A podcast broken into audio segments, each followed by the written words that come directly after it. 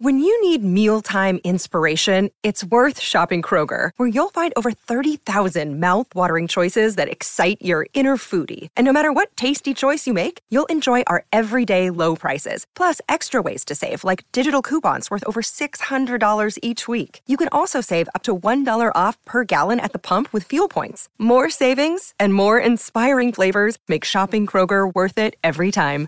Kroger, fresh for everyone. Fuel restrictions apply.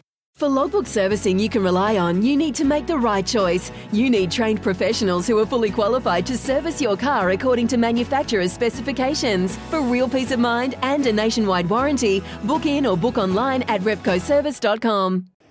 In fact, we may have had a late change, so um, there's not a late change in this game. but There is a late change to who we will be having a chat to, uh, and I'm told that we're not too far away from uh, Collingwood assistant Hayden Skipworth from joining us. In fact, uh, Hayden Skipworth is uh, ready and raring to go, the Fords coach from the Collingwood Footy Club. Hayden, uh, thank you so much for being with us on AFL Nation. Late call up, so we appreciate your time. Yeah, no worries. Thanks for having us. Uh, well, um, mate, just talk us up to talk us through the build-up uh, to this game. Nathan Buckley said during the week that Carlton's still the natural enemy for Collingwood. It has yeah. felt like over recent years that this rivalry may have lost a little in terms of its significance, but this feels like a proper build up, a throwback build up uh, to this great rivalry.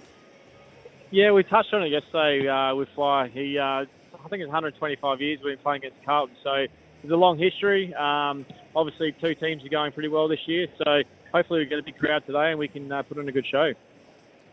Hayden, it's Julian Marcus in the commentary box. Uh, just wanted to ask you about the camaraderie that you've been able to build on the road, and we saw that last week in Perth with that win over Fremantle. How are you able to bottle that and bring that back here to the MCG? Because you've been a club that's been able to go away and perform admirably on the road for quite a while. How do you harness that lightning in a bottle that you got last week on the road and bring it back here today to the MCG? Yeah, it was obviously a good win. We, we came off uh, three six day turnarounds, and we have numerous guys with you know flu and stuff. So we, we were bruised and battered for those sort of three weeks, and it was it was kind of nice to get away just with the group and the staff and really hone in on Freo. So we um, yeah we got some good um, momentum with our offense. Like we uh, really won the territory battle against uh, Freo. Our contested stuff um, you know was was better than the previous three weeks, even though we can still improve on that.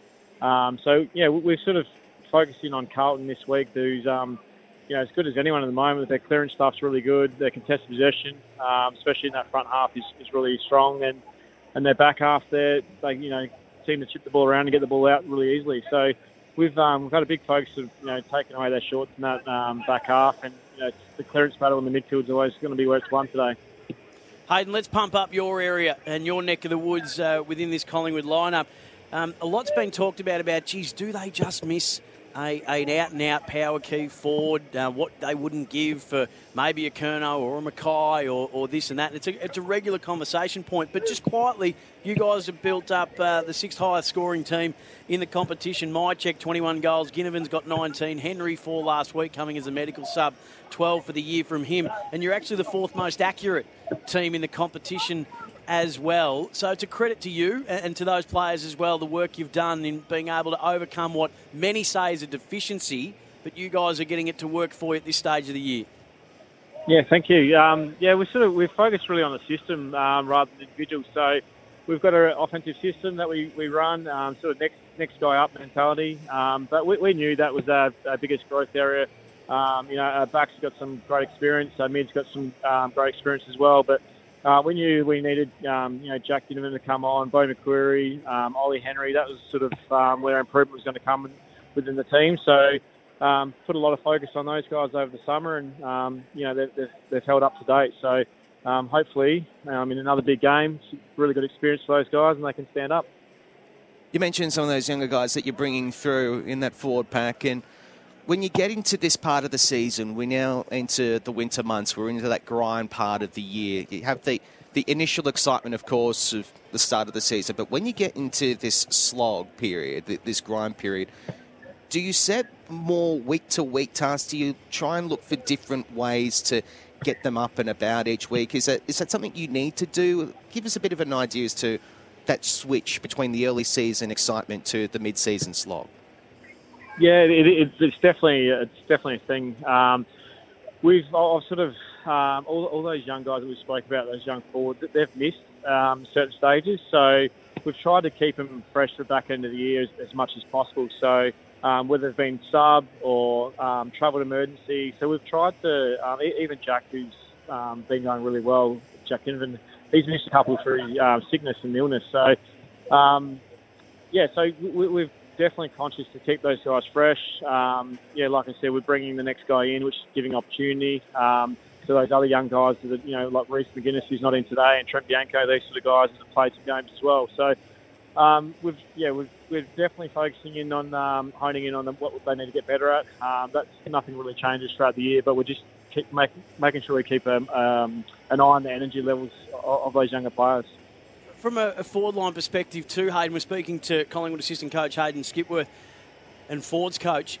They've got some real weapons that come out of half back for them. So whether it be Saad or, or, or Williams or Docherty's having one of the very, very good seasons and also one of the most inspirational seasons from a, from a human being that we've seen with what he's gone through uh, with testicular cancer. Are you putting any forward defensive work into any of their attacking outlets?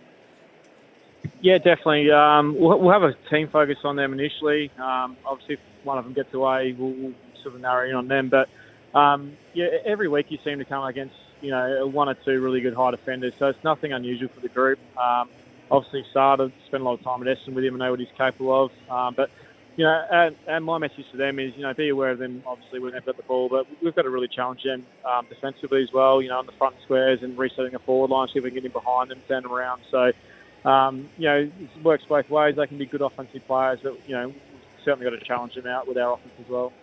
And just before we let you go, um, everybody's marvelling at the at Charlie Curnow's um, what he's been able to do when he's able to string games together, leading the Coleman Medal race.